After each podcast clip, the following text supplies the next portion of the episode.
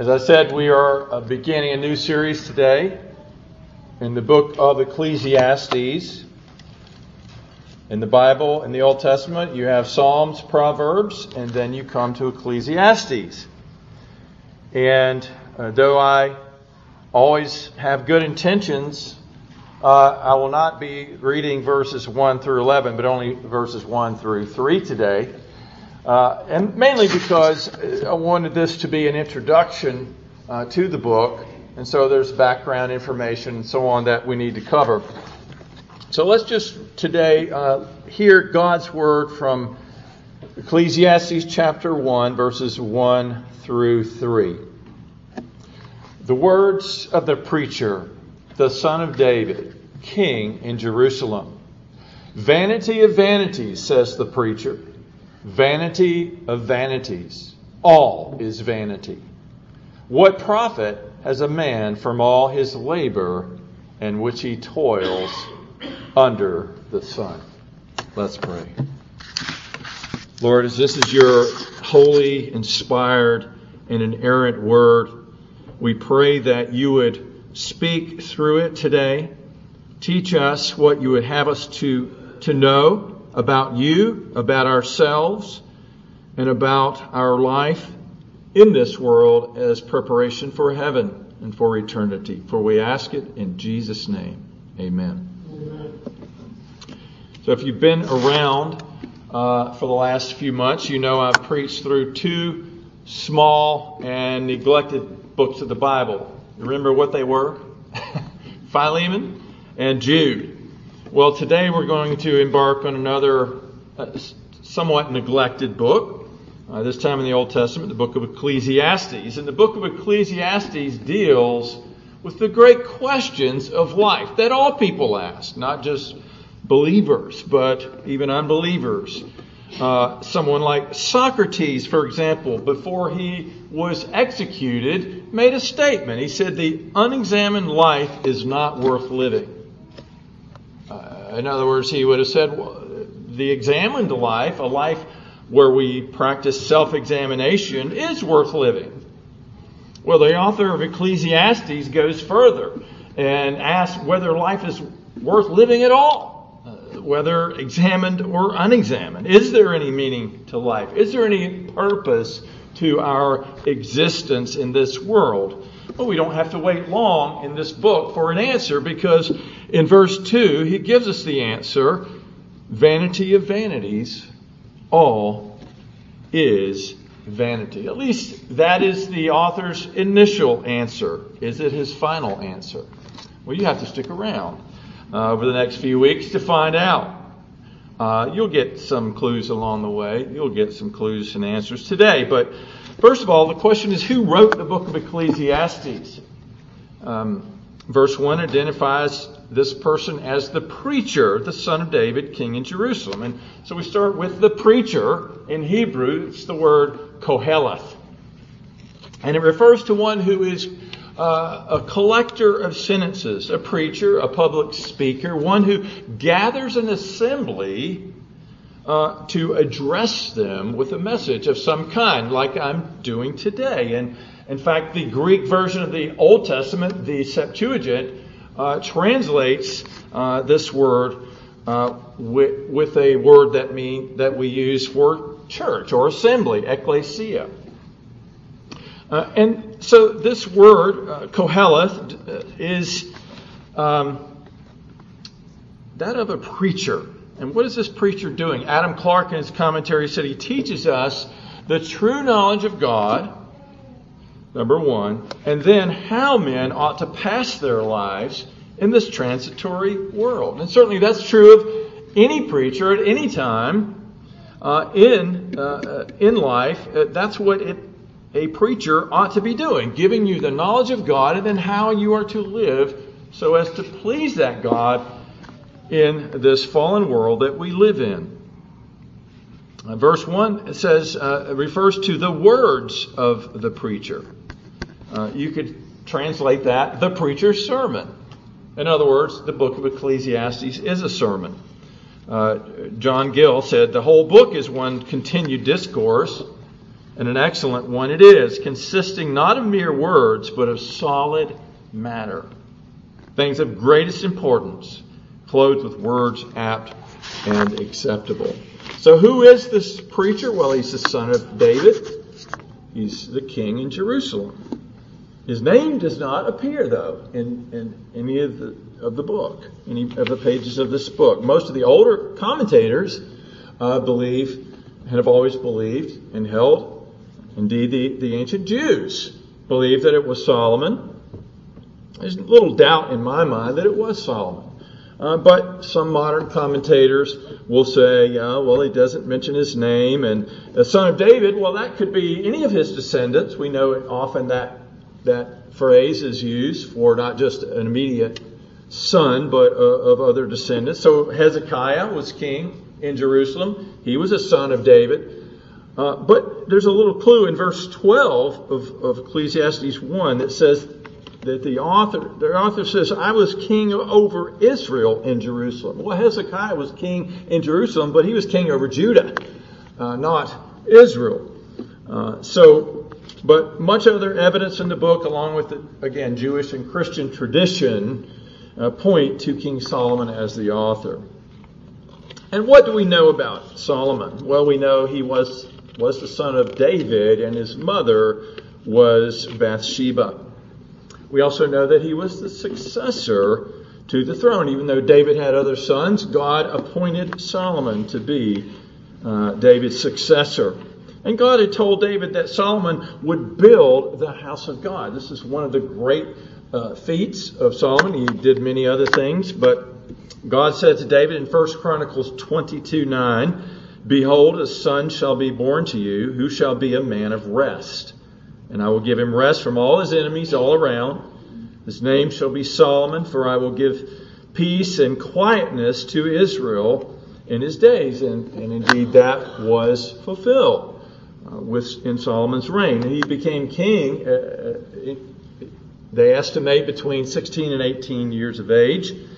And he began his reign, as, as you may know, with a prayer for wisdom. Uh, he prayed for wisdom from above that he might govern the people of God. Uh, and God was pleased with his request, and he, he gave him wisdom uh, to lead the people of God. He gave him much more uh, in terms of wealth, many other blessings. And he did rule well over the nation, although he had difficulty, as we know, in ruling himself. Solomon probably wrote Ecclesiastes at the end of his life. Jewish tradition says that uh, Song of Solomon was written in his early years, Proverbs in his middle years, and now Ecclesiastes reflecting on his life at, in his later years. And so the book seems to be a, an expression of his regret and folly uh, and the wasted time uh, due to his indulging in, in carnality and idolatry, uh, which was uh, connected with the carnality. Because 1 Kings 11.4 talks about how this happened. How could a, a, man like Solomon, a man who was a, a, godly man in many ways, he's written several books of Scripture, uh, how was he led into idolatry? It says, For it was so when Solomon was old that his wives turned his heart after other gods. And his heart was not loyal to the Lord his God, his God as was the heart of his father David. So God used Solomon and even through his weaknesses um, to teach us many lessons. And so some of the wisdom that God gave to Solomon was learned the hard way. And so uh, you know, the good thing about Scripture is that we can learn from the Word of God so that we don't have to learn the hard way. Um, the Bible tells us uh, clearly and plainly about the wages of sin being death, and that whatever a man sows, he will also reap. And we see it in Solomon, we see it in Ecclesiastes. Uh, so let's take heed to what the Word says. Let's let's don't try to reinvent the wheel because it's been tried, and uh, it, it, it, you know, as far as Solomon's life is concerned, um, don't go there. Uh, don't do what he did. John Gill says uh, in his commentary, as to the time in which it was written by him, it seems to have been in his old age, after his sin and fall and recovery, and when he was brought to true repentance for it. So Solomon's advice to us is uh, learn from me and from my mistakes. Repent now rather than suffer for delaying your repentance. Uh, repent now. Repent today. Uh, and be wise.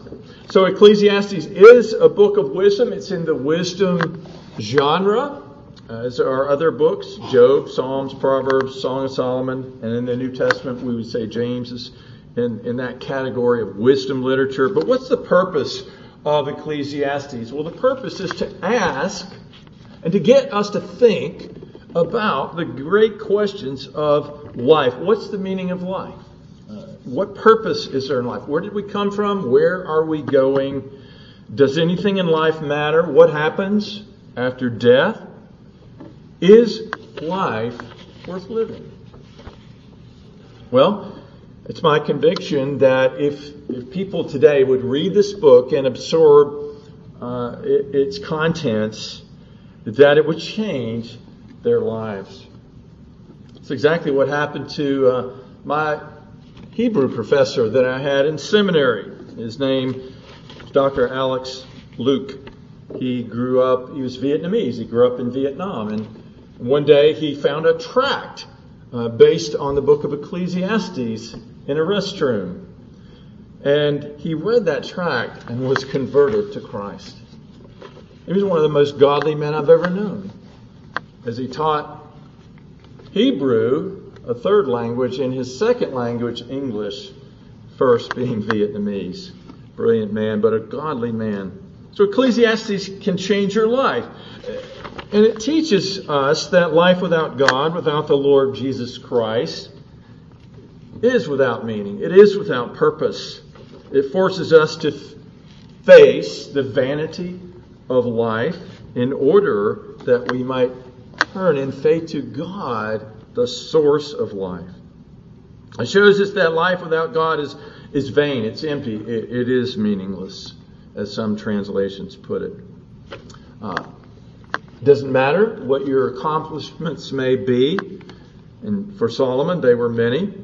Uh, it doesn't matter what uh, pleasures you experience, and again, Solomon had all the pleasure and more uh, that, that anyone could ever want. Without God, it is a mere waste of time. Vanity of vanities. Vanity of vanities, all is vanity. It's all meaningless. That word vanity appears 37 times in the book. It appears five times in verse 2. So if you don't get the message, you see, uh, you're not paying very much attention at all. The Hebrew word for vanity is hebel, or maybe it's pronounced hevel. It refers to a vapor or a breath, uh, that which is fleeting. If you think about, you know, your breath on a cold day, you see it, but it dissipate, dissipates, it disappears quickly into the air. It's, it's emptiness, it's dissatisfaction, it's frustration, it's, it's uncertainty. It's temporary. It's transitory, futile. It's senseless. It's absurd. And notice, again, the repetition of the word vanity and the, and the phrase vanity of vanities. The Bible uses that type of phrase in other places for emphasis. For example, the Song of Songs. Uh, well, that's the best of all songs. There's the God of gods, and that simply refers to the, the greatest or the most high God, the, the Holy of Holies. It's, it's the most holy, the holiest place in the temple. And so vanity of vanities refers to the utter pointlessness of life under the sun without God. This is, you see, the futility of a secular life a, a secular person is someone who lives with reference only to himself and to mankind and what's on this earth. Uh, and a secular man centered, worldly life has zero meaning. Now, of course, uh, such a person who is in that condition, uh, without God, without the knowledge of God, will not admit that and tries to find meaning uh, apart from God, but it is not there. Robert Hawker, an older commentator, said that the great design which the Holy Ghost seems to have intended from the use of it in the church, this book, was to teach the emptiness and vanity of all things here below to satisfy the desires of immortal souls. It can't be done. The vanity of the things of this world cannot satisfy your immortal soul. So in this book, Solomon is going to take us down every path that man might take, and he's going to show us that every one of them are dead ends. Indeed, Solomon went down all those roads himself, and he knew by experience that they were dead ends. They led nowhere. So I would ask you this morning, what is it that you are pursuing in life? What road are you going down with the hopes that that is going to bring some meaning and fulfillment and purpose in your life? Unless you seek first the kingdom of God and his righteousness, I will tell you that it goes nowhere. And it goes like the road we live on. Uh, it, it, it, it's paved up to our driveway, and then it's a dirt road after that, and it's just a dead end. There's nothing there. Well, Paul the Apostle wrote this. He says, For me to live is Christ. There is one path, there is one road uh, that does lead somewhere. Uh, and it is to live in and for Jesus Christ. My own personal testimony is that uh, I did not think about anything in the future. I only lived for the moment. I never thought ahead. I simply lived for the temporary pleasures of sin until finally, uh, and I, and I can't say I did everything that Solomon did, but I did a lot of things uh, that the, and enjoy the wor- things the world had to offer. But the Lord showed me, and this is how He got my attention. He showed me that it was all empty, that it was all meaningless. He, and then the Lord revealed Himself to me as I read the Bible, uh, that Jesus came that I might have life and have it abundantly. And here I was seeking an abundant life without Him, and, and Jesus said, "I will give it to you." And he showed me that, as he said in, in, the Gospels, that the one who seeks to find his life will lose it. And one who loses his life for my sake will find it. Everybody's trying to find their life, you know. But you have to lose it for and in Christ, and you will find it. I saw what the missionary Jim Elliot saw when he said, Only one life to live, and when it's past, only what's done for Christ will last. There's only one way to have meaning in life, and that is to surrender it to Jesus Christ and to live for Him. You and I can foolishly try and find fulfillment uh, in every worldly path, or we can learn from Solomon. Uh, and uh, who who ultimately found that all those paths uh, went nowhere. So, have you found the road that leads to life? The Bible talks about it as a highway of holiness. Jesus said, I'm the way, the truth, and the life. No one comes to the Father but by me. It's good that we can read Ecclesiastes in light of the New Testament. Uh, we know more than Solomon knew, although we know that Solomon saw uh, these things, at least from a distance, in the Old Covenant. And uh, there is a gospel tract that I have seen, uh, and it's it's you know it's written as a kind of a cartoon thing uh, where you have these two businessmen who are traveling to work uh, in the morning, and they're on a train together, and they're talking, they're having a conversation, and this gospel tract uh, is titled "Then What." And uh, one man turns to the other in this tract and and uh, says to him, he says, "Hey, I'm going back to school and I'm going to finish my degree." And, and uh, the, the other guy says, "Great. Then what?" He said, "Well, I've got my eye, you know, on the president's job, And you never know. And, and the guy said, "Oh, that's awesome. What? What? Then what?" And he says, "Well, uh, with all the money I, am making, and then you know I'll be able to, you know, uh, marry a beautiful girl and build a big house." And uh, he says, "Whoa, that's great. Well, then what? Well, then with all the uh, you know, then then with my beautiful wife, we'll have some amazing children, and and, and we'll send them to all the best schools and, and take expensive vacations. Oh wow! Then what? Uh, you know, and he says, well, I suppose, uh, you know, after a while, I'd ease into retirement and, uh, you know, spoil the grandkids, travel the world, you know, do the grandpa bit. And he says, perfect. Then what? Well, I suppose after, you know, after that, uh, then uh, I, I, would die, and I guess everybody would come to my funeral and say what a good person I was. He said, then what? Then what? And the track goes on, and there's a narrator who takes over, and he says, You know, most of us are like this man. He knew where he wanted to go in life, this short life, but he never stopped to think about where he would end up after this life in eternity. The Bible says a lot about how we are to live this life, but more importantly, it tells us how we can prepare for the next life. Are you prepared for then what? What are your plans? What, what do you hope will come of those plans? And, and do those plans uh, factor in eternity? As, as you plan, do they factor in Jesus Christ and knowing Him and serving Him? In Christ alone is there meaning, purpose, and eternal life. Otherwise, it's all vanity and emptiness. I'm telling you things that you already know, but things that we need to be reminded of because as Christians, we know that the world still has a pull, doesn't it? Uh, it still uh, it has an allure for all of us. But in verse 3, Solomon asks, he says, What profit is a man from all his labor in which he toils under the sun. And here we are introduced to that phrase, under the sun. He will use that very often in this book. So God has given us, he says, labor. And, and that's true. God's given us uh, work to do. And um, we're created, we're called. Even before the fall, God gave Adam and Eve work to do in the garden. Genesis 2:15 says God took the man and put him in the Garden of Eden to tend and keep it.